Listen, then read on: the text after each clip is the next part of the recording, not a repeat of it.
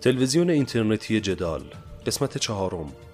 خلع نظریه حکمرانی در جمهوری اسلامی. در گفتگو با دکتر پرویز امینی. سلام. به چهارمین برنامه تلویزیون اینترنتی جدال خوش اومدین. این برنامه رو در حالی ضبط می‌کنم که کرونا نه فقط ایران و چین بلکه حالا ایتالیا و فرانسه و انگلستان و آمریکا رو هم به چالش جدی کشونده. چالشی برای نظام بهداشت و درمان اطلاع رسانی عمومی مدیریت شهری حمل و نقل و در یک کلام چالشی برای نظام اداره هر کشور. به عبارتی بحران کرونا آزمون جهانی ساختار حکمرانی دولت ملت ها شده.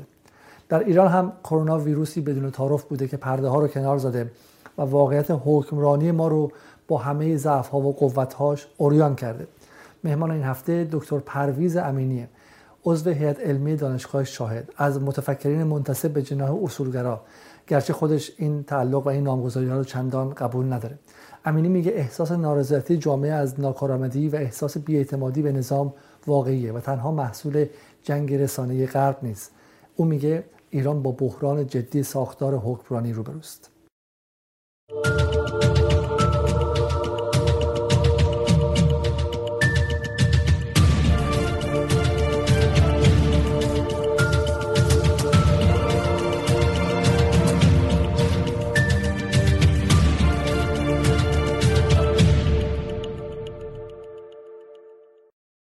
سلام های پرویز امینی. خیلی خیلی ممنون که دعوت من رو به این برنامه پذیرفتین. من به عنوان کسی که در سالهای گذشته بخشی از بحران عدم بحران اعتماد عمومی در میان جامعه ایران رو محصول جنگ رسانه‌ای و روانی غرب آمریکا به ویژه می‌دونستم که ترکیب میشه با تحریم های اقتصادی و فکر می‌کردم که اون در واقع فاکتور و المان اصلیه. وقتی با آثار شما که یک از متفکرین جناح راست و اصولگرا آشنا شدید تا حد زیادی شوکه شدم. برای اینکه شما نه فقط یعنی از اون خیلی فراتر رفته بودید با اینکه باید عملا اونطوری که ما از متفکرین جناح راست در 40 سال گذشته دیدیم مدافع همه چیز نظام بودید خیلی فراتر رفته بودید و می‌گفتید نه این بحران بحران حکمرانیه و ساختار حکمرانی ما مشکل داره. خب اگر میشه اولا که مفهوم این یه مقدار این باز کنید. منظورتون از اینکه ساختار حکمرانی ما ایراد داره چیه؟ تا بعد ادامه بدیم. ببینید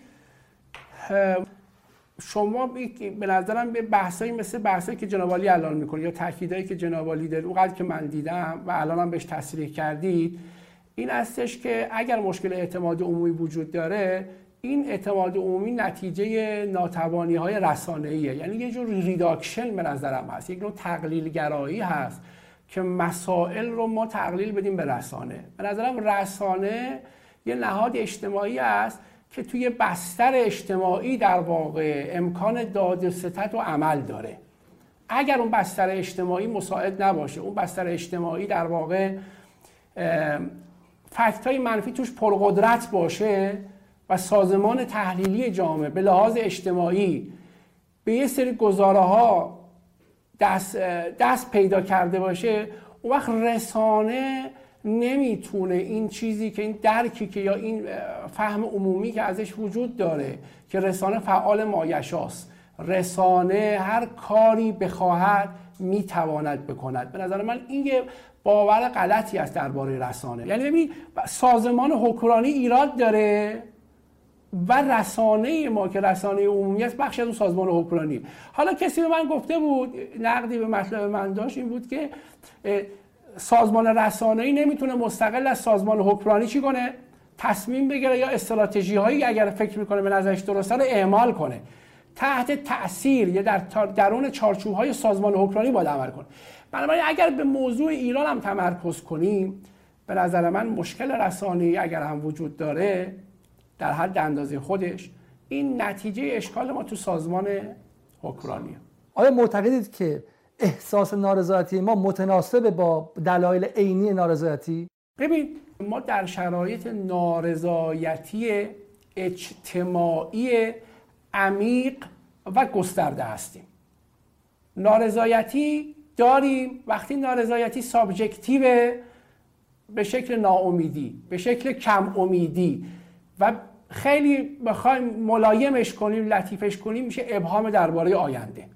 که من اولین صحبتی که کردم درباره انتخابات اخیر در تابستان به همین اشاره کردم که شامل جامعه ما به لحاظ معرفتی از نظر معرفتی دچار ابهام درباره آینده است.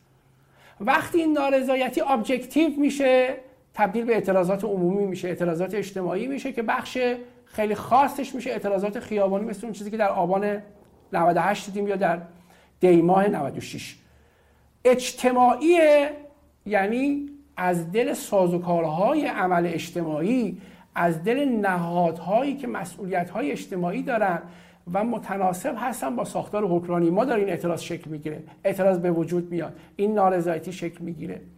عمیق به معنای این هستش که سازمان های توجیه ما را سازمان های هنجاری ما را درگیر کرده. گسترده است معناش اینه که طبقه خاصی شامل طبقه خاصی نمیشه. ما الان هم طبقه متوسط ناراضی هم طبقه بالای متوسط ناراضی هم طبقات زیر متوسط ناراضی هم. قومیت خاصی نداره جنسیت خاصی نداره. حتی بدنه ایدئولوژیک جمهوری اسلامی هم جزء ناراضیان هستن. یعنی شما این همین شما... انتخابات اخیر که برگزار شد که مشارکت زیر اون نرم مورد نظر بود زیر 50 درصد بود. خب معناش این نیست که اون بخشایی که آمدن در انتخابات رأی دادن و مشارکت کردن جزء بخشای راضی هستن. اونا هم در واقع به نظر من جزء بخشای ناراضی هستن ولی خب آیتم هایی دارن امکان هایی دارن. یعنی پیوند های ایدئولوژیک دارن پیوند های عاطفی با نظم سیاسی دارن.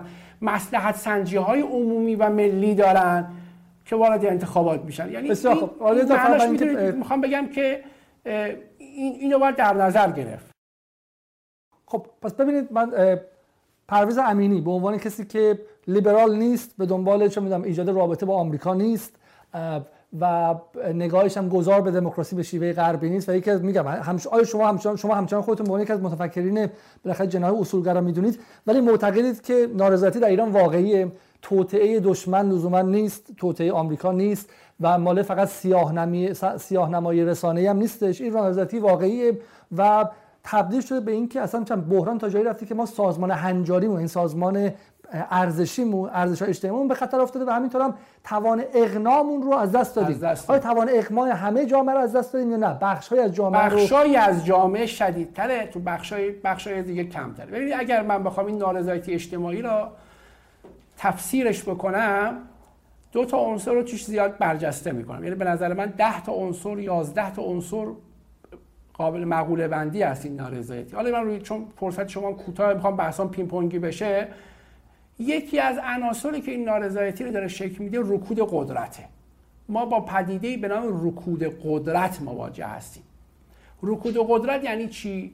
یعنی که سازوکارهای قدرت هست امکانهای اعمال قدرت هست اما قدرت کارکرد لازم رو نداره. اون خروجی ها و نتایجی که شما می‌خواید رو نمی‌تونید اعمال کنید.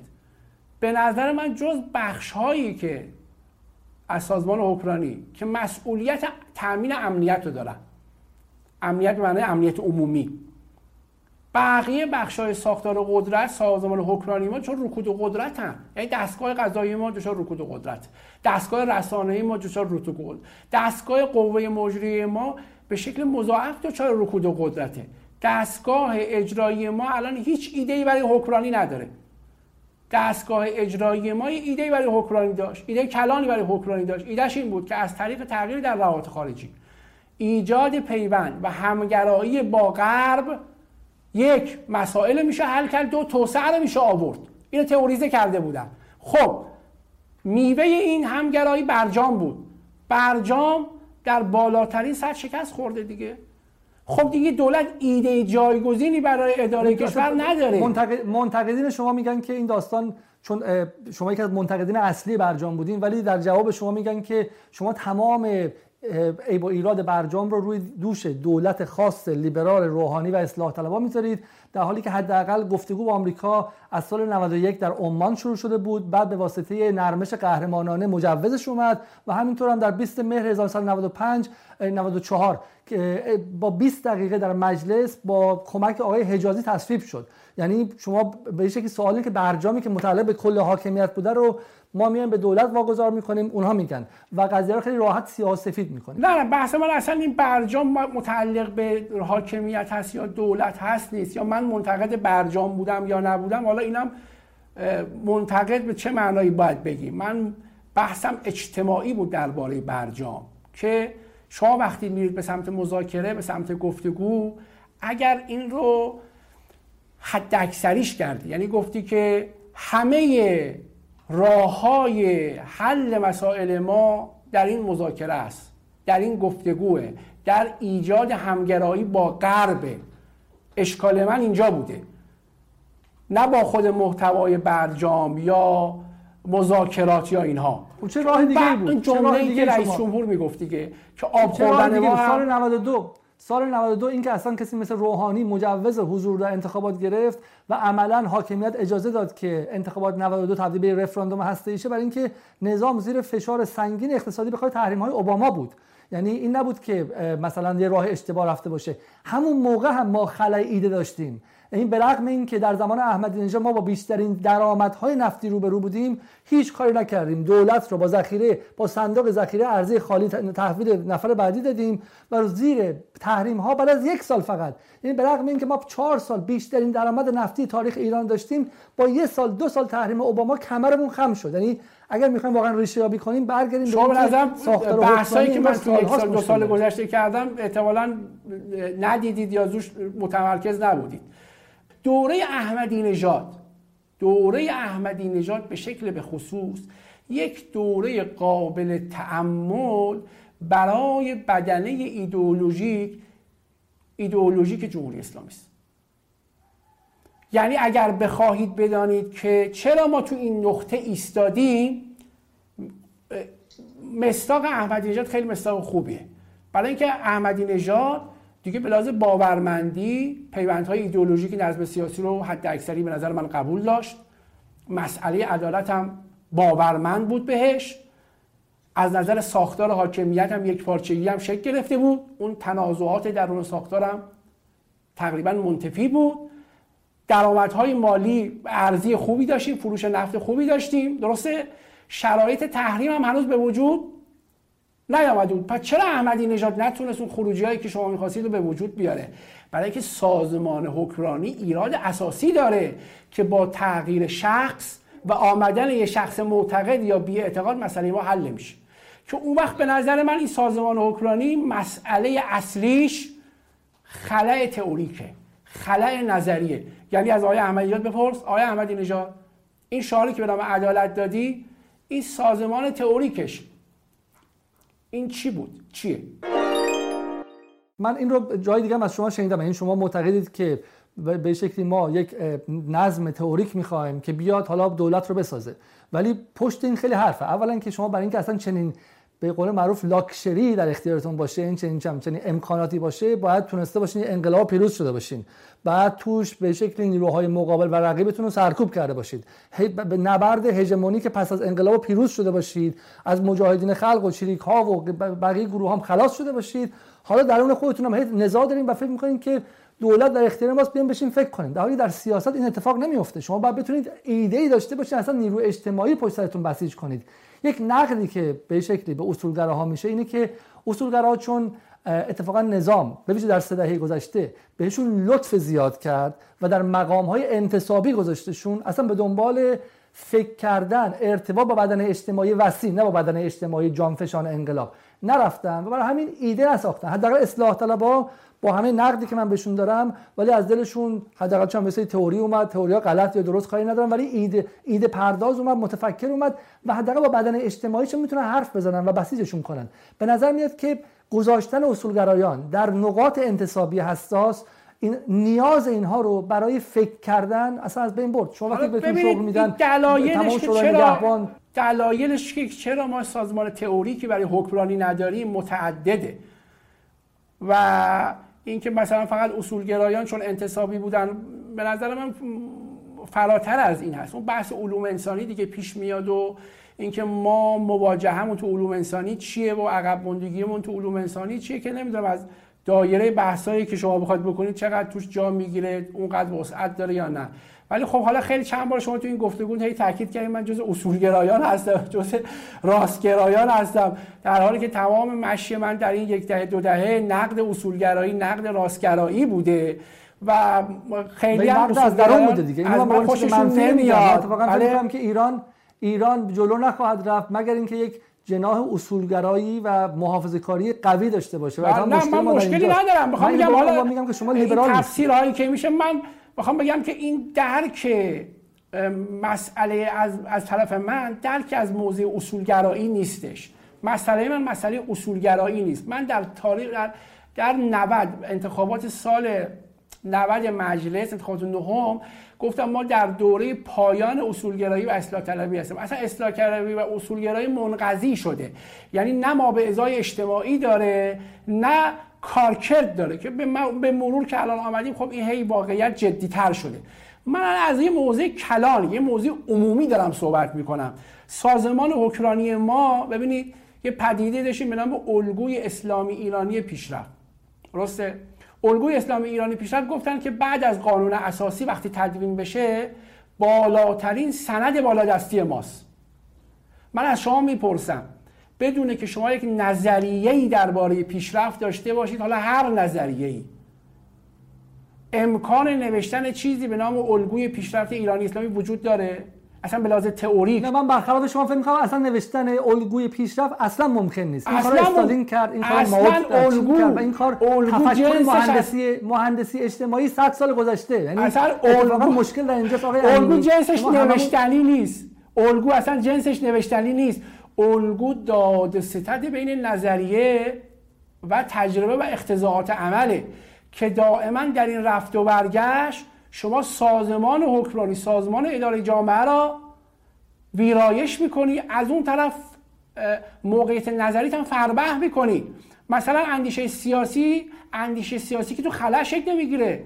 اندیشه سیاسی مسئله انزمامی داره مسئله خیلی ابجکتیوی داره. خب اندیشه سیاسی مثلا شما ببینید مردم سالاری دینی در ایران. برای الان تئوری حکرانی ما برای اداره جامعه در حد کلانش مردم سالاری دینیه. من از شما می‌پرسم اون تئوری ها یا تئوری هایی که از مردم سالاری دینی قرار مبنای عمل قرار بگیره راهنمای عمل باشه تئوریا چیکار می‌کنن؟ تئوریا سازمان حکمرانی رو منسجم می‌کنن. تئوری ها راهنمای عملن. من اون تئوری که تو مردم سالاری دینی الان وجود داره. نوشته شده. یا هست و ما می‌تونیم به جامعه بگیم آقا این مبلای ماست. این من بحث رو مثلا شما ببینید. من, من شخصا به عنوان به عنوان شهروند سوال می‌کنم. من حرف شما رو نمی‌فهمم. معذرت می‌خوام. آره. من حرف اصلاح طلبا رو می‌فهمم و باشون مخالفم. حرف شما رو به نظرم کلیگویه. سوالی که هست اینه. ما در انقلاب 57 رهبر انقلاب گفت جمهوری خواهد بود مثل همه جمهوری های جهان بله. ما وقتی شما میگید چه می‌دونم همین الان سیستم حکمرانی اولین سوال اینه که اصلاح طلبا میگن نظارت استثنایی باید برداشته بشه بله. شما معتقد به حکومت اسلامی هستید احتمالا و شما میگید نه بعد بخشی از آدم ها نتونن شرکت کنن اون طرف میگه یک از دلایلی که سیستم حکمرانی لاغر شده اینه که شما به ویژه از سال 68 به این سمت اومدید افراد باهوشتر افراد نخبه‌تر رو یا اصلا افراد حالا باهوشتر هم نبودن ولی بخشی از متفکرین و بخشی از سیاستمداران رو از چرخه مشارکت بیرون کردید. نذاشتید اصلا تو انتخابات بیستن.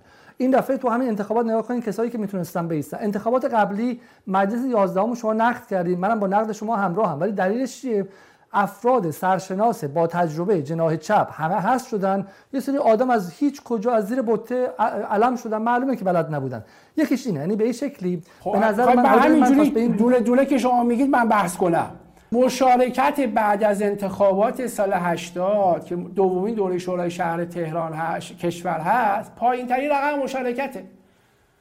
یعنی ببین جا اینجوری نیست که نظارت استثبایی مسئله کشور باشه. من نمیگم نظارت استثبایی باشه نمیگم هم نباشه. من میگم ببین تئوری شما تو مردم سالاری دینی چی هست که بهش میگید نظارت استثبایی باشه یا نباشه؟ اون تئوری کجاست؟ اون باید روشن باشه. من از شما می‌پرسم الان همه شهروندان رو شما میگید که بیان در انتخابات شرکت کنن. اگر به امنیتشون حتی اگر جمهوری اسلامی هم قبول ندارن در انتخابات چی کنن؟ شرکت, شرکت کنن. اگر ایران قبول دارن بیان شرکت کنن. از اون طرف وقتی می‌خوان کسانی انتخاب بشن یعنی در موضع انتخاب کنندگان همه رو قائل می‌دونید که بیان انتخاب کنن. ولی که جمهوری اسلامی قبول نداشته باشن. ولی در موضع انتخاب شوندگان میگه انتخاب شوندگان کیا باشن؟ کسایی هستن که فیلتر شورای نگهبان چی کنن؟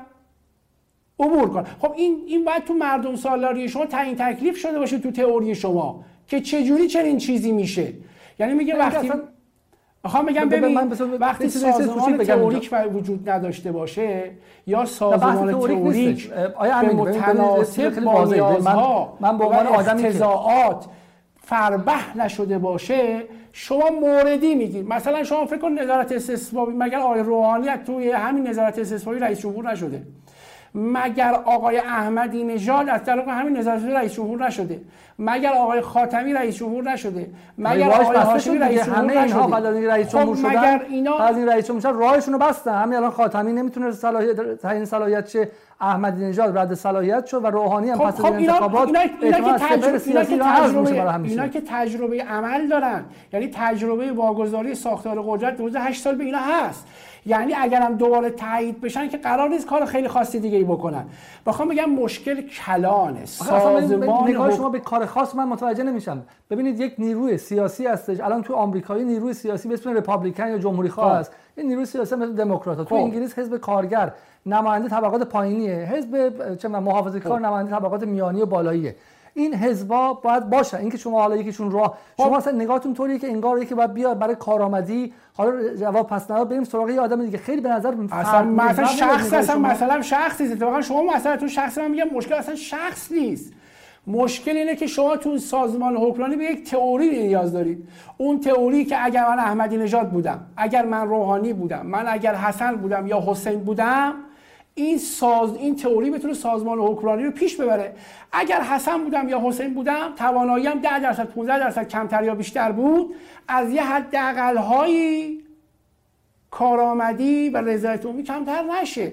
ولی ما الان تو دوره روحانی همین مشکل داریم تو دوره احمدی همین مشکل داریم تو دوره خاتمی همین مشکل داریم. یعنی وقتی شورای شهر دوم برگزار میشه که نظارت استثماری اصلا در کار نیست. همه گرایش های سیاسی لیست دارن. چهره های برجسته غیر برجسته ملی مذهبی همه دارن. چرا مشارکت پایینه؟ برای اینکه اصلاح طلبا روایتشون خیلی تند شد. و خب، به مطالبات بالا بردن نتونستن هدایتش کنن بدن اجتماعی ازشون عبور کرد و به شکستشون هم منجر شد. خب دیگه ولی, ولی اتفاقی در سال 82 افتاد با الان متفاوت یه لحظه اجازه بدین. اتفاقی که سال 82 افتاد با الان خیلی متفاوته. 82 من که نمیگم الان متفاوت نیست. من اصلا نمیگم متفاوت نیست. من اصلا بحثی راجع به الان و اون موقع نکردم. ببین حرف من اینه اگر شما می‌خواد این سازمان حکمرانی تجربه 40 ساله داریم ما دیگه درسته؟ به نظر من استقلال و امنیت نمره قبولی می‌گیرن تو سازمان حکمرانی ما. امنیت بخش عمومی تره استقلال همینطور. اینا بیش از متوسط رضایت عمومی هم بیش از متوسط ازشون. ولی درباره آزادی درباره عدالت ما وضعیت قابل قبول نداریم و درباره مسائل اقتصادی مسائل معیشتی رفاه عمومی بدترین وضعیت رو داریم و بیشترین نارضایتی ها هم معطوف به اینجاست. بنابراین این, این ایرادی در سازمان حکمرانی ما وجود داره. خب یه سوالی از شما. آیا این وضعیت عدالت وضعیت آزادی و وضعیت رفاه سه عنصری که ما درش به شکلی عقب رفتیم حداقل از این تو این دو سه دهه اخیر حتی نسبت به دهه 60 یا حداقل احساس جامعه اینه که ما عقب رفتیم و باعث در منابع تولید نارضایتی جمعی هستند سوالی که من از شما دارم آیا اینها محصول درگیری و نزاع بین ایران و آمریکاست و پس از اینکه اون نزاع حل شه این مسائل هم راه حل و افق برای حلشون به وجود میاد؟ چون مثلا کسی مثل سعید لیلاز در این برنامه معتقد بود که با همه حرفای شما معتقد بود یعنی همراه بود. ولی میگفتش که ما در پیچ آخر گذر از دعوا با آمریکا هستیم و بعد از اون جامعه ایران پر از خلاقیت پر از انرژی اقتصادش همینطور. همه اینها شکوفا میشه. آزادی هم به دست میاره رفاه هم به دست میاره. خودش هم عدالت رو سر به سر می‌کنه همه رو موکول می‌کنه به چیزی که بهش می‌گفت تضاد اصلی و اون هم تضاد با آمریکاست. آیا چه نگاه به شکلی سلسله مراتبی دارین شما؟ به نظر من این بیرفترین حرفی بود که تا الان من شنیدم درباره مسائل ایران.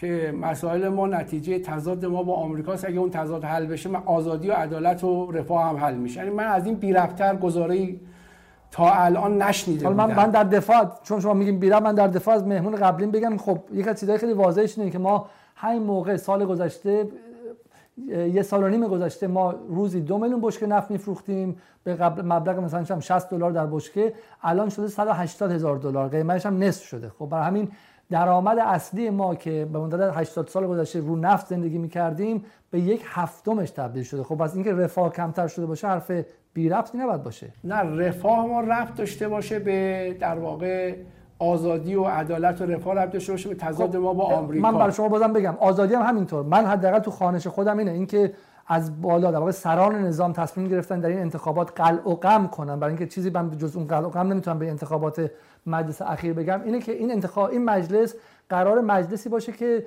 در دوره بحرانی گذر ما از دعوا پیچ آخر دعوای ما با آمریکاست یعنی به نظر من تحلیل در واقع از نمای دور هستش. نمای نزدیک سیاست چنین چیزی به نظر من نداره و ما این این اینجور فکر کردن که در حاکمیت همچین یعنی همچین جنبندی هایی وجود داره و همچین مهندسی میشه و این این این طراحی هست. من خیلی با اینا موافق نیستم. یعنی به نظر من برای من واقعیت نداره. یعنی من درک انزمامی و واقعی ازش ندارم.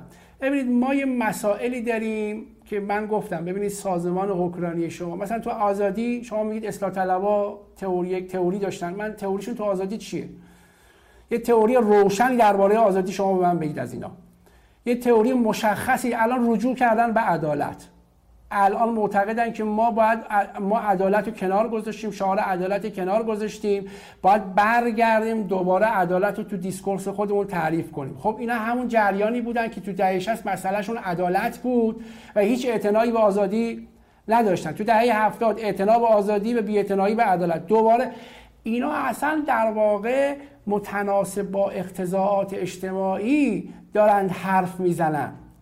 بعضی از آدم ها افرادی که در این جریان هستن به نظر من یک تو بلحبسی تئوریک دارن. لیبرالن که و متناسب با اقتضاعات هم به آزادی بازار فقط می‌خوان یه کار تئوریک بکنن. ببین من الان شما من, من متوجه نمیشم. الان تئوری چه کار دارین شما؟ اصلاح طلبها عمیقا لیبرالن معتقدن که ایران نظارت استصوابی نباید داشته باشه روزنامه آزاد باید داشته باشه.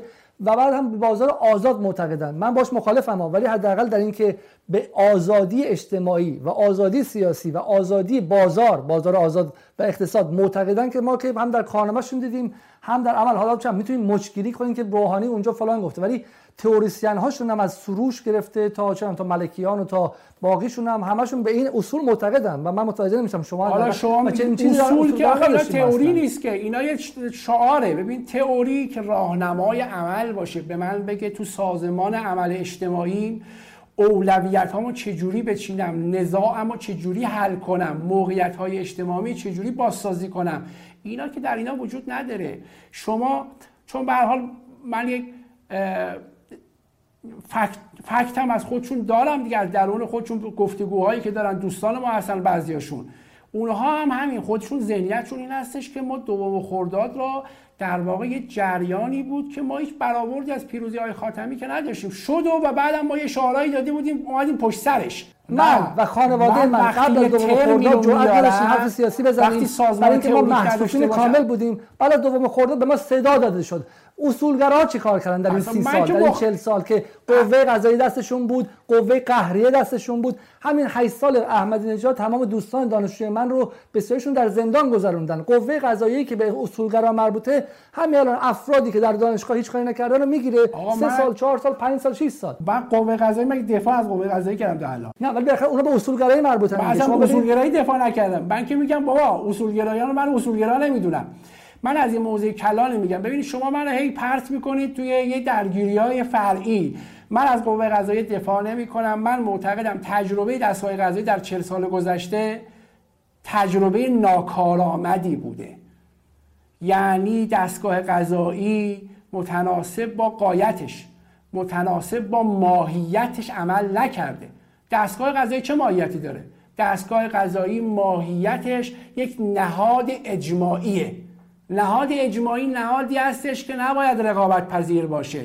باید بتونه اجماع عمومی را رویه هاش سازوکاراش مناسباتش جوری باشه که نمایندگی عمومی رو به عهده بگیره. یه نهاد اجماعیه. غیر از دولت و پارلمان هست. نهاد پارلمان نهاد دولت نهاد رقابت پذیرن می‌تونن اختلافی باشن. می‌تونن گردش توش اتفاق بیفته. ولی دستگاه قضایی نهاد اجماعیه. به نظر من به ماهیتش عمل نشده. دستگاه قضایی قایتش چیه؟ عدالت.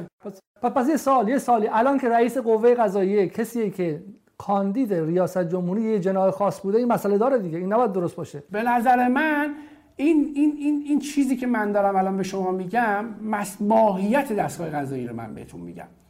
اینکه کی می‌خواد اونجا قرار بگیره حتما یه گرایش سیاسی فرد داره. آدم در خلایی که نیست. ولی اینکه بعد تبدیلش کنه دستگاه قضایی را یا شورای نگهبان. عضو شورای نگهبان یه نهاد اجماعیه. اگر من مثلا یه عضو شورای نگهبان که از اشکالاتی که سال 88 بود چی بود؟ یکی از اعضای شورای نگهبان رفته بود توی کمپین یک کاندیدای انتخاباتی چی مجری شده بود یا سخنرانی کرده بود. خب این ایراد واردیه چون شورای نگهبان یه نهاد اجماعیه و باید اجماعی عمل بکنه. شما شما معتقدید و اینم اتفاقا اتفاقا نکته جالبیه. یعنی نکته ای که شما به رغم اینکه چه می‌دونم نگاهتون اصلا چم لیبرالی نیستش و همچنان هم معتقد هستید که معتقد به انقلاب اسلامی و جمهوری اسلامی هم هستید. بله. درسته؟ بله بله. و می‌خواد این نظام کار کنه. به عنوان بله. نقد درونی نظام داره این حرفا رو می‌زنه. بله درسته؟ بله بله. و معتقدید که یک ساختار حکمرانی ما ایراد داره. بحث سیاه نمایی و بحث دشمن و اینها نیست.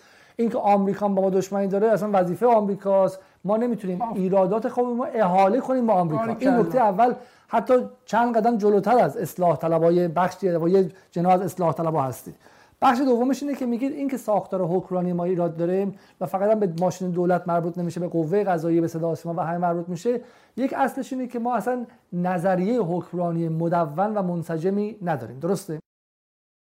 بله بله درسته. من سوالم اینه که فقط من از این بحث می‌خوام عبور کنیم. فقط واسه این من متوجه شم این نظریه آیا قراره که به صورت اجتماعی و خودجوش توسط روشنفکران مثلا ارگانیک ساخته بشه توسط روشنفکران مردمی از پایین ساخته شه مثل قبل از انقلاب یا نه مثلا در اتاق فکرهای حاکمیتی ساخته شه؟ هیچ مشکلی نیست. یعنی مسیرها فرایندها می‌تونه متفاوت باشه. ولی مهم تئوری وقتی شکل می‌گیره مهم این است که تئوری اینتر بشه. یعنی بتونه فضای بین الاذهانی را برای قبول عام به عهده بگیره بنابراین معلومه که دیالوگ های بالا به پایین دیالوگ های پایین به بالا دیالوگ های موازی بین روشنفکران بین روحانیون بین نهادهای غیر دولتی بین نهادهای حاکمیتی اینها می‌تونه باشه. لازم به مرزگذاری ها بین اینها نیست. ولی مهم اینه که ما به عنوان ایرانی بدونیم یک شهروند ایرانی که این سازمان حکمرانی ما اگر بخواد خوب کار کنه که منافع عمومی هم تو شکل بگیره باید خلاصه یه تئوری داشته باشیم مشکل ما یه بخشش ساده سازیه. یعنی ما رفتیم سراغ نقد سرمایه‌داری ولی ساده سازانه. رفتیم دفاع از عدالت ولی ساده سازانه. عدالت آقا برادر من خواهر من که اومدی راجع عدالت صحبت می‌کنه. عدالت یه حس هیجانی که نیست. دوره می‌خوام بگم ببین تئوری می‌خواد. ببین حالا اینا اینا نهادهای حاکمیتی بود. شما پس نگاهتون به نهادهای حکومتی به کلی یعنی از قوه قضاییه شورای نگهبان تو دولت نگاه خیلی مثبتی نیستش و بله. افق خیلی مثبتی نمی‌بینید و معتقدید که ما باید یک تق... یک تئوری جدی حاکمیتی داشته باشیم و حالا اینکه چند این تئوری توسط یک فرد تولید نمیشه. نه به شکل intersubjectivity فضای اجتماعی فضای نخبگانی. حالا ما معلومه مسئلهمون اینه یعنی ببینید من می‌خوام الان نظارت استصوابی دفاع کنم. می‌خوام رد کنم. با یه تئوری داشته باشم دیگه. اگر تئوری نداشته باشم به چجوری می‌تونم رد کنم؟ چجوری می‌تونم تایید کنم؟ بنابراین شما می‌بینید که همین هایی که میگن نظارت استثنایی منفیه درسته؟ از رد صلاحیت بعضی دفاع می‌کنم از رد صلاحیت کردن احمدی نژاد اینا چیز کردن؟ به صحنه آمدن که چرا احمدی سال 90 رد صلاحیت شد؟ یا مشایی رد صلاحیت شد؟ اینا گریبان دریدن؟ نه آقا. او مسئلهش مسئلهشون قدرته. میگه قدرت با کدوم تئوری به دست میاد؟ با کدوم شعارا به دست میاد؟ آزادی رو بگیم آزادی رو میگیم. عدالت بگیم عدالت میگیم. خب بگیم اولا پاپولیستن. یعنی معتقدی که اونها پاپولیستن. اونها همشون همشون مسئلهشون اونها تئوری خاصی اسم خواستم ببرم. آقای حجاریان به نظر من اون چی که از آقای حجاریان می‌فهمم یک نوع در واقع هوسبازی تئوریکه. نه یک تئوری به معنایی که بهش وفاداره و عمیقا بهش معتقده. من مشکل رو ساده سازی می‌دونم. مشکل دوم گفتم رادیکالیزم. تجربه ما تجربه رادیکالیزمه و رادیکالیزم اجازه استفاده از مواهب discourse هایی که من بهش معتقد باشم یا معتقد نباشم رو نمیده. وقتی شما تو دوره اصلاحات شعار آزادی رو میدی آزادی چه مواهبی داره؟ خیلی.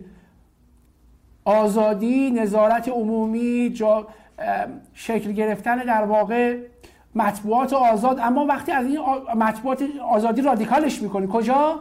اونجایی که یک عضو شورای شهر کشور میگه آزادی با در حدی باشه که مردم بتونن از وزارت کشور مجوز بگیرن علیه خدا را پیمایی کنن توی جامعه مذهبی دیندار. خب این رادیکالیزمه. وقت آقای مصبا ورودش به عرصه عمومی ورودش به عرصه سیاست واکنش به این رادیکالیزمه. و بعد تلقی که آزادی در مخالفت با خدا حدودش اینجاست. اگر کمتر از این باشه آزادی نیست. بنابراین آقای مصباح در دفاع از خدا به صحنه میاد. دعوا سر اون. حداقل مسئله میشه. 70 80 درصد آزادی مشترک از بازی خارج میشه. همین دعوا رو تو مشروطه ما داریم. رساله یک کلمه مستشار دوله. که این رساله رو در اختیار کی قرار میده؟ میرزا فتحعلی خان آخونزاده. آخونزاده یه نقدی بهش داره. میگه این حریتی که تو اینجا آوردی با آزادی غربی فرق داره. در آزادی غربی باید روابط جنسی آزاد باشه. یعنی مجددا یک رادیکالیزمی که ما از همه آزادی باید صرف نظر کنیم. یا این آزادی مطلق داشته باشیم. خب تو جامعه که نمیشه این کارا رو کرد. چه اتفاقی میفته توی مشروطه؟ مشروطه ببینیم بعد چی میشه؟ جدال بین آقای شیخ فضلالله نوری طرفدار مشروطه است اول. ولی وقتی مصادیق استفاده از مشروطه رو می‌بینه که داره مثلا به عقاید مذهبی به پیامبر چیز میشه میگه مشروطه مشروعه. تو گام سوم میگه آقا اصلا مشروطه یعنی ارتداد. یعنی ما او رو با رادیکالیزم از موضع موافقت با مشروطه به مخالفت مشروطه حد ارتداد میرسونیم. می‌خوام بگم رادیکالیزم تجربه تاریخی ما در ایران کسروی ما به ازاش نواب صفوی رو اون طرف تولید می‌کنه. پنجاه هفت تا شست مگه دیالوگ نبود مگه گفتگو نبود مگه عقاید مارکسیستا تر نمی‌شد. ولی این آزادی شرایطی فراهم آورد یا بعضیا تخمین هایی زدن که می‌تونن دستم به اسلحه ببرن. خونین کردن مسئله آزادی را. ساختار درباره ساختار یک تجدید نظری کرد. می‌خوام بگم رادیکالیزم داره تو تجربه تاریخی ما کار می‌کنه. شما وقتی یک کسی مثل آقای روحانی میگه که ولو که آب خوردن ما هم به برجام وابسته. خب رادیکالیزم دیگه. رادیکالیزم حد اکثر کردن مسائله.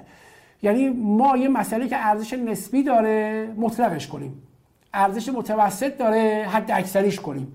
بله روابط خارجی دیپلماسی گفتگو مذاکره اینا مشکلی نداره. ولی که گفتی آب خوردن ما هم وابسته به اوه. خیلی رادیکالیزمه. نتیجه رادیکالیزم هم انفعاله. که رو آقای روحانی منفعلترین شخصیت سیاسی کشوره. یعنی از آقای روحانی به نظرم منفعلتر ما نداریم. رادیکالیزم خروجیش اینه. اصلاحات چرا منفعل شد بعد از چرا باید احمدی توی کشور رئیس جمهور بشه؟ وقتی شما شعار توسعه سیاسی دادی 8 سال این پروژه رو به کار بردی. کسی رئیس جمهور میشه در سال 84 که اتفاقا مسئله نظارت سیاسی وجود نداره. این کاندیداست. هاشمی کاندیداست. کروبی کاندیداست. مرزی کاندیداست. کسی رئیس جمهور میشه که حتی کلمه دموکراسی رو به کار نبرده. اون رادیکالیزم ما به ازای خودشو اون طرف پیدا می‌کنه که کسی که حتی اسم دموکراسی رو هم به کار نبره. بنابراین می‌خوام بگم ما تو این loop ی افتادیم خود رو داریم تکرار می‌کنیم. ما باید یک از ساده سازی پرهیز کنیم دو تئوری داشته باشیم.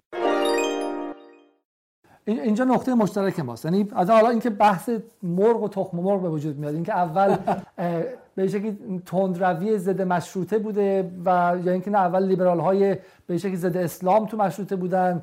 به شکلی حالا اینکه کدوم شروع کرده قابل قبوله ولی ولی مثلا برای خود من هم این سوال بودن اینکه مثلا برآمدن آیت الله مصباح در اواخر مهم شدنش در پس از دوره 76 به عبارتی آیا واکنش بود؟ به واکنش بود. واکنش به رادیکالیسم اصلاحات بود که الان اصلاح طلبا برای من دوستانی داریم تو اونا دیگه. معتقدن که اگر ما برگردیم به دوم خرداد دیگه اون مسیری که بعد از دوم خرداد رفتیم طی نخواهیم کرد.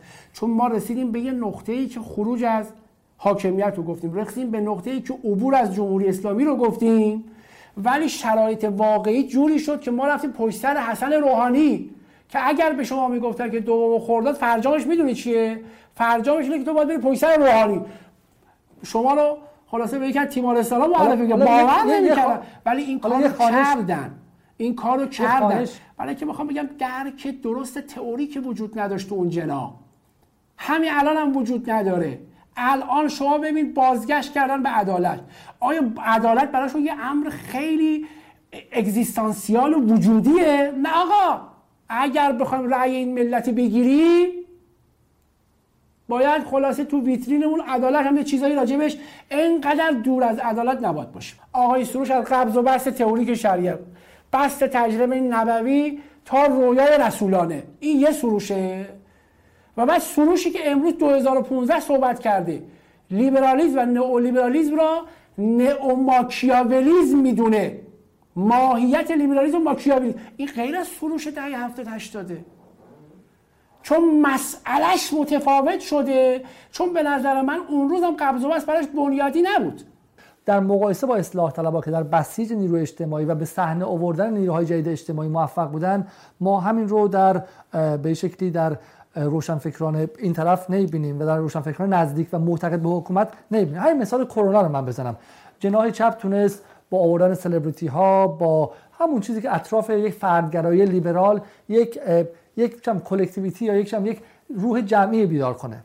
یعنی افراد به عنوان فرد اومدن حالا با با چالش رقصشون با اینکه به همدیگه کمک کنن با اینکه چه بیانیه مشترک بم چگونه مقابل کرونا بیسیم همبستگی ایجاد کنیم. و تونست یک حالا جامعه مدنی به شبه جامعه ای برای خودش بسازه. ولی ما همین رو حتی در جنرال راست نمی‌بینیم و این کلا قایب بوده. جنرال راست آقا چون مسئلهش اصلا ببینید مسئله به نام آزادی اصلا نیندیشیده. مسئله آزادی مسئله تعملش نبوده.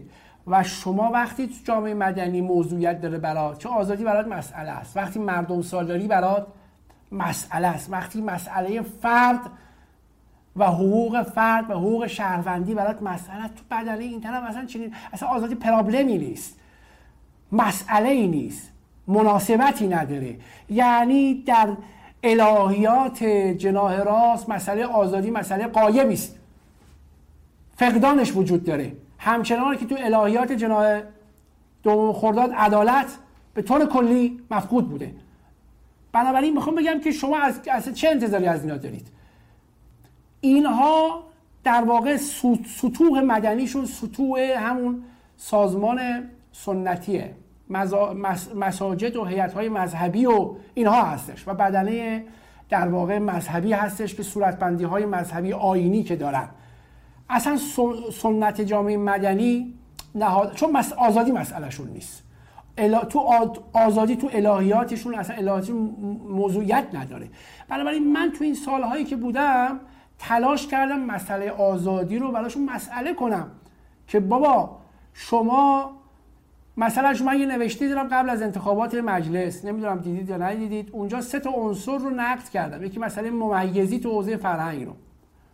یکی همین نظارت استصوابی تو حوزه سیاست و ممیزی تو سیاست رو. و گفتم و یکم فیلترینگ در فضای مجازی رو. گفتم اینا جواب نمیده. ممیزی در فرهنگ در شرایطی که دسترسی های عمومی به کالای فرهنگی وجود داره همین ساسی مانکن.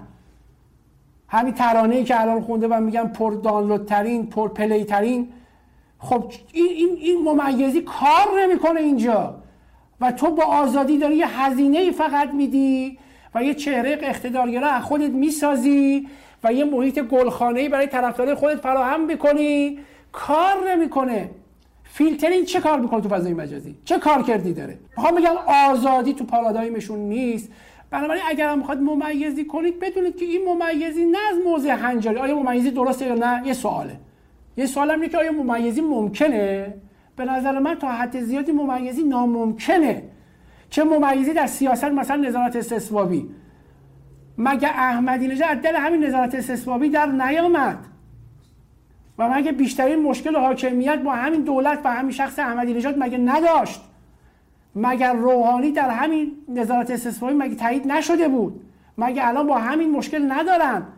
نظارت استثبابی یه سازوکاری هستش که اگر کارآمدی داشته باشه کارآمدی حداقلی است وقتی سازمان اجتماعی شما دگرگونی های ارزشی و اجتماعی شما به شکلی باشه که مناسبات شما توش پلی نشه با شورای نگهبان نمیشه کارو کرد. ببین شورای نگهبان به نظر من یک سوال هست که آیا بلاز هنجاری باید باشه یا نباشه. که من ارجاش میدم که نظری مردم سالاری دینی چیه. من آقای عزیز جعفری رو من نقل نکردم؟ سر همین بحث شورای نگهبان. که ایشون میگه شورای نگهبان باید مبانی کاندیداها رو تطبیق بده بر مبانی انقلاب. چون من فکر می‌کردم مثلا ایشون متوجه حرفی که می‌زنه متوجه حرفی که می‌زنه اصلا نیست. بنابراین می‌خوام بگم مسئله از این قراره. حالا شورای نگهبان فرض کنیم بلاز هنجاری قبولش کردی. سوالم اینه کارکردی که ازش می‌خوای مقدوره ممکنه؟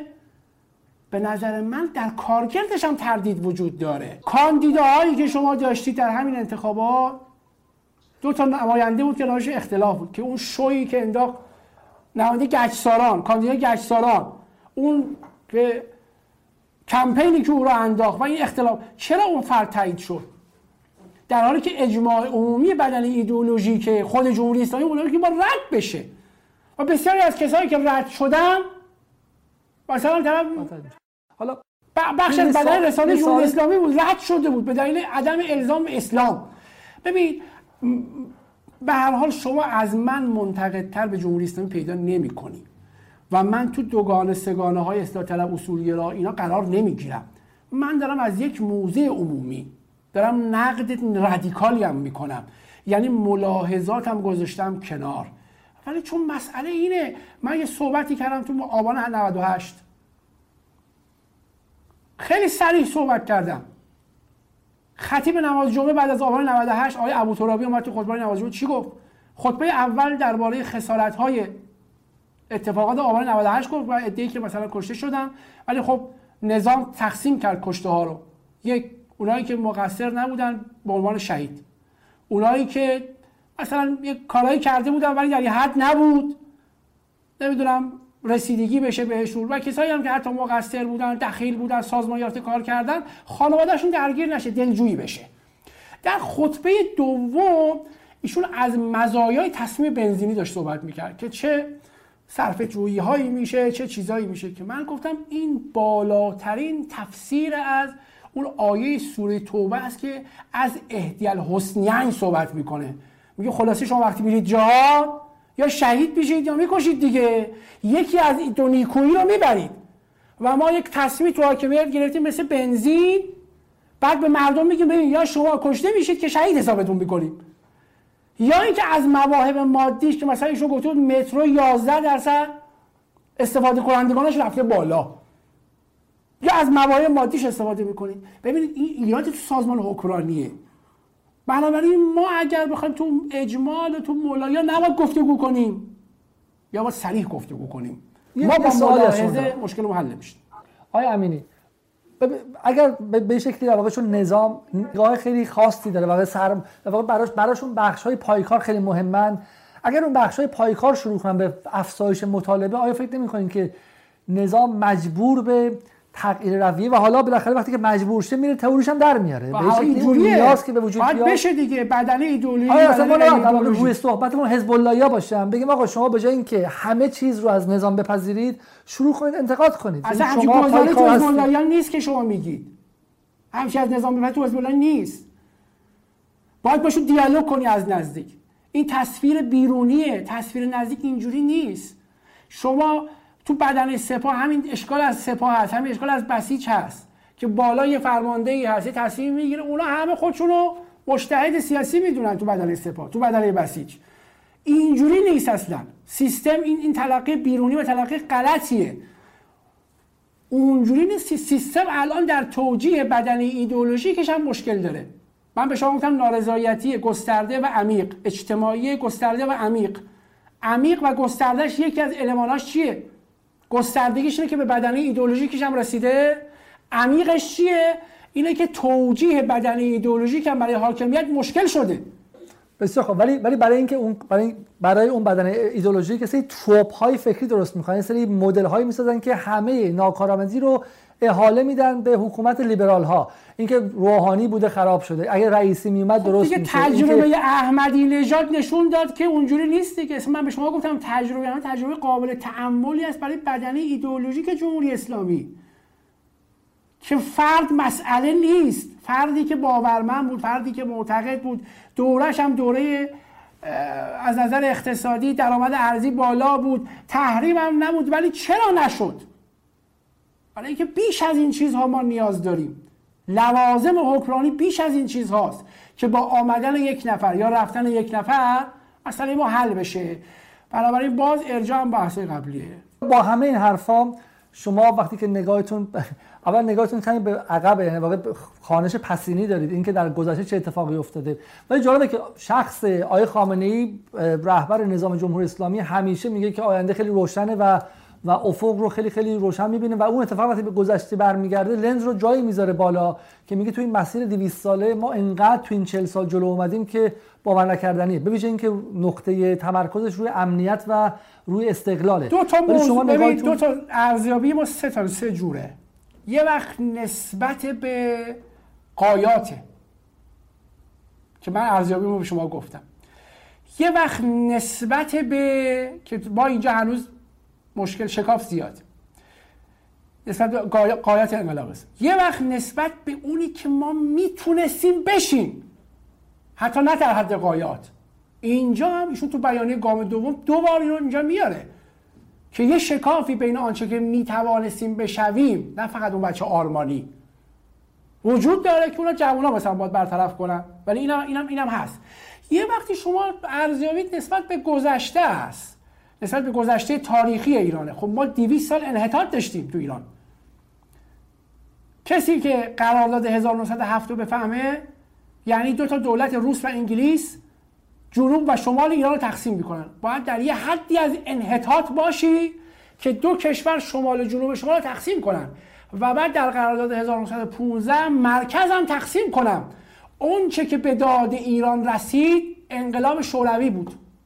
1917 و این دو تا قرارداد رو ملغا کرد. حتی عبور از این قراردادها از این معاهدات که یک کسی بیرون بشینه کشور رو تقسیم کنن به دست ما صورت نگرفت. اولین بار در تاریخ معاصر ما رأس حکومت را بیگانه ها گذاشتن رضا شاه. رأس حکومت را بیگانه برد. شهریور 20 کودتای 28 مرداد اونها کردن. شاه را برگردوندن. بله خب مثلا جمهوری اسلامی نسبت به اگه می‌خوام مقایسه کنیم که اصلا به گذشته تاریخی بخوام توجه کنیم که خب خیلی مسئله فرق می‌کنه. پرویز امینی جزو کسایی که حاکمیت بهش اعتماد داره. نمی‌دونم اعتماد داره یا نه. شما خبر داری اعتماد نه ولی بالاخره از من به شما بیشتر اعتماد دارم فکر کنم. خب، حداقل می‌دونه که به غرب وابسته نیست. آدمی که از دل انقلاب اسلامی اومده از دل نظام اومده استحالم نشده. حالا شما میگید میگم قضاوت اگه اینا نیست ممکنه قضاوت دیگه. من بایکوت رسانه‌ای بودم توی سالهایی و الان هم هستم. نه حالا همین حرف من اینه. اینه که به این نقد های شما اصلا گوش شنوایی برای این نقد ها هست؟ به نظر من نیست. نه. برای همین میگم با سریعتر بلندتر صحبت کنیم. گوش شنوایی نیست. سازمان چون یکی از حرفا اینه که این حرفا رو در صحنه عمومی نزن باعث افزایش ناامیدی جمعی میشه. حرفا رو در گوشی بزن. که خب اینا دیگه چیزایی هستش که دیگه به نظر من کار نمی‌کنه. افکار عمومی تصمیماتشو گرفته ساختار ذهنیش تثبیت شده. بنابراین این چیزی نیست که با گفتگوی پرویز امینی و آقای علیزاده دفعه افکار عمومی تو موضع X بودیم میاد تو موضع Y این که دیگه خیلی کودکانه است. ما باید واقعی صحبت کنیم. ما باید سریح صحبت کنیم. ما باید بدون ملاحظه صحبت کنیم. اگر می‌خوایم گفتگو کنیم باید گفتگوی عمومی شکل بگیره. یعنی ببین می‌خوام بگم که سه جور ارزیابی هست. و من رو ارزیابی دوم و سوم هستم. یعنی همین جمهوری اسلامی با همین امکاناتی که داشت بهتر از این می‌تونست عمل کنه. حالا نسبت به قایات که حالا فاصلش هم زیادتره. بسیار خوب. در پس در پایان نگران این که صحبت شما که به نظر میاد رو به گوش های حاکمیته و برای بیدار کردن حاکمیته نگران این که این صدا توسط مردم وقتی شنیده میشه باعث فلج عصبیشون بشه و به شکلی باعث واقع نگری من معتقد بودم همیشه من سریح بودم تو ادبیاتم. اونایی که از بیرون از من رو می‌شناسن آدم راحالی می‌دونن. من معتقدم واقع نگری یک واقع گویی دو. اینها حتما هزینه هایی داره. اما به مسلحت عمومی نزدیکتره. بنابراین مشی من همیشه همین بوده. همین نوع مواجه ها رو داشتم بیشترین نقدی که برای جریانی که شما بهش میگید اصولگرا از طرف من شده. و خب آسیبایی هم داشته. ولی اصلا مسئله در این حدود نیست که بگیم جامعه اصلا نکنه ناامید بشه. جامعه در یه بستری و شرایط واقعی قرار داره. ما باید بحران رو بپذیریم. ما باید ناتوانی سازمان حکم اگر نپذیریم تصمیمی نخواهیم گرفت. اگر نپذیریم فکری براش نخواهیم کرد. بنابراین من اصلا این بحثی که تلخ نباید صحبت کرد معتقدم نه اصلا نه ما, ما با تلخی ما با تلخیش کنه مشکلی بله، نداریم اگه تلخی بله. شما متفکر شما آژانس شیشه ای رو نگاه کن آژانس شیشه ای سراسر تلخیه. ولی سیاه نمایی نیست. نه اگر تلخی شما از دلش یک تغییر مثبتی برسه مهم نیست. اصلا کارش وظیفه بله. وظیفه روشن فکرینه بحث چیز دیگه اینه که محور کلی که توی مدت با گفتگو با شما دیدم تلاش شما برای پرابلماتایز کردن برای درآوردن مسئله است تراشیدن مسئله. اینکه اول مسئله ما چیه؟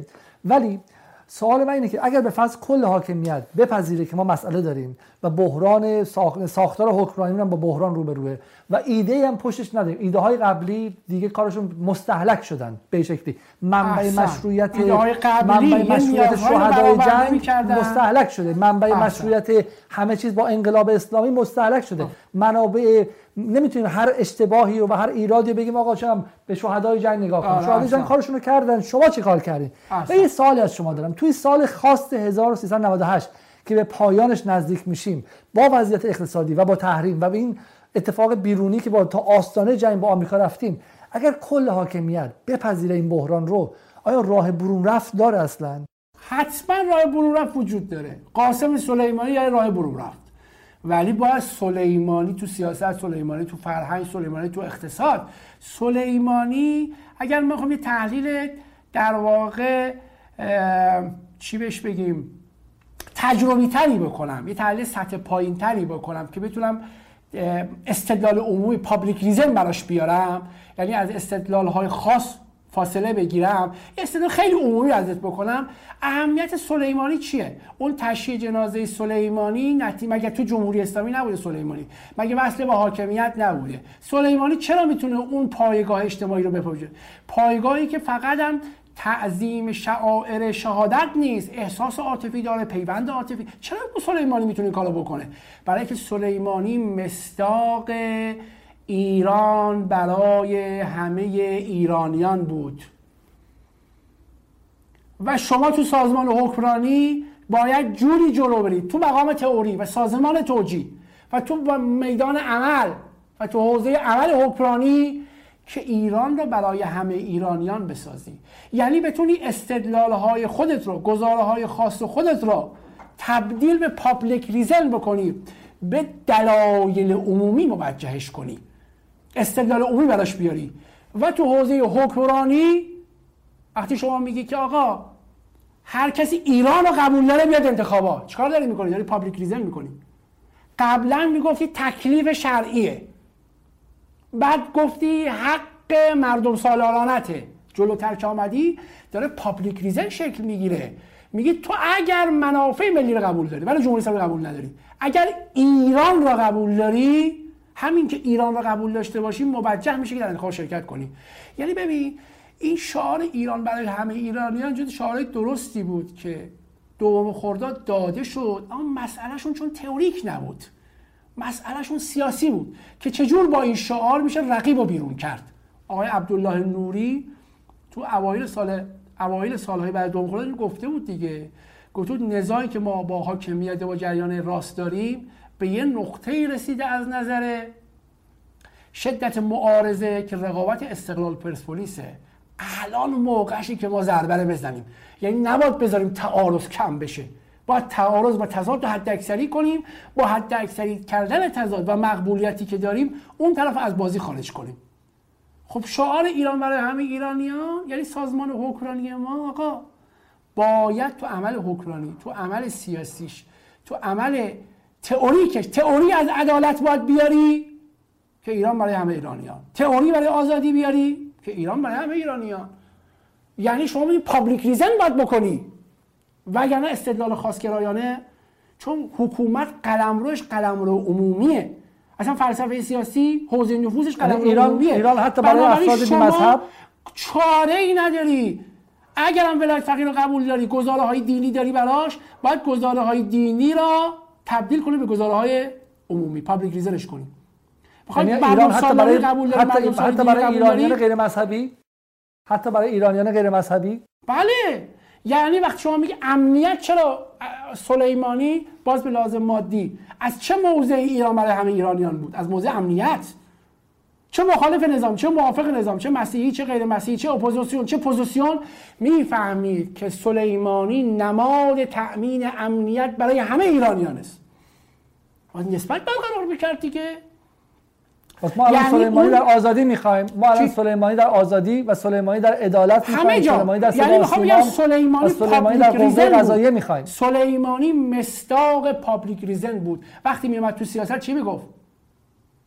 می‌گفت که اینقدر تقسیم بندی چپ و راست نکنید اصلاح طلب اصولگرا نکنید. اینقدر جنوب شهر شمال شهر نکنید. بی حجاب بد حجاب نکنید. اینا همه فرزند اینا خانواده ایمان من باید همون جور که برای دخترم نگرانم برای. خب این public reason ه وقتی پرچم ایران آتش گرفت اون آقای آتش گرفت چجور باش صحبت کرد؟ چجور دیالوگ کرد سلیمانی؟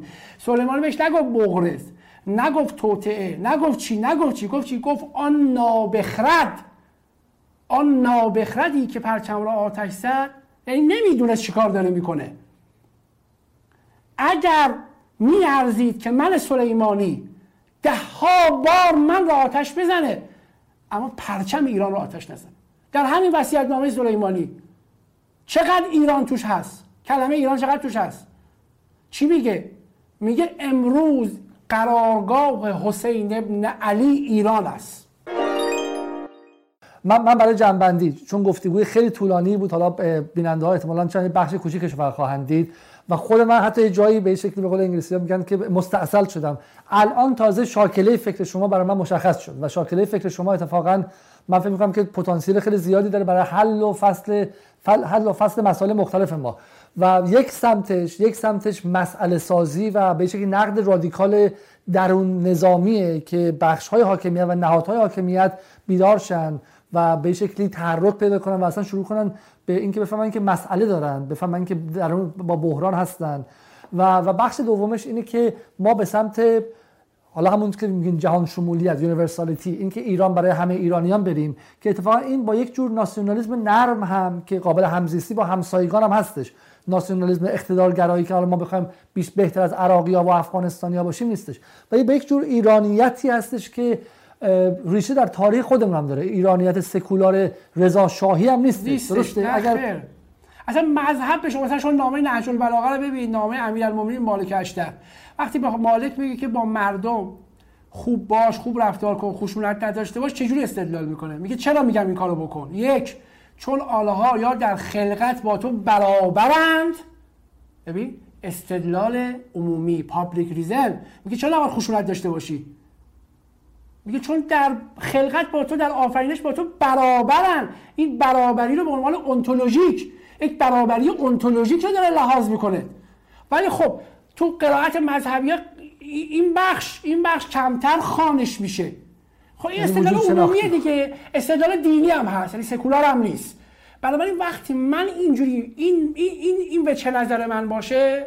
خب وقتی به متونم رجوع کنم به قانون اساسی هم رجوع کنم خب یه جور دیگه می‌فهمم مسائل رو. آقای پرویز امینی اگرچه در این گفتگوی طولانی مدت شما نگاهتون به شدت منتقدانه بود و نگاهتون هم به شکلی امید خیلی خاص و سطحی نداشت. ولی اتفاقا یک از پر امیدترین گفتگوهایی بود که من در این مدت کردم. برای اینکه برای اینکه چیز نه این اینکه فردی که فردی که از جایگاه دیگه میاد روی این نقاط میسته و میگه که اینها باید عوض شه خودش نشون میده که جامعه ایران پر از پتانسیل برای تغییر و برای برای جلو رفتن اتفاقا.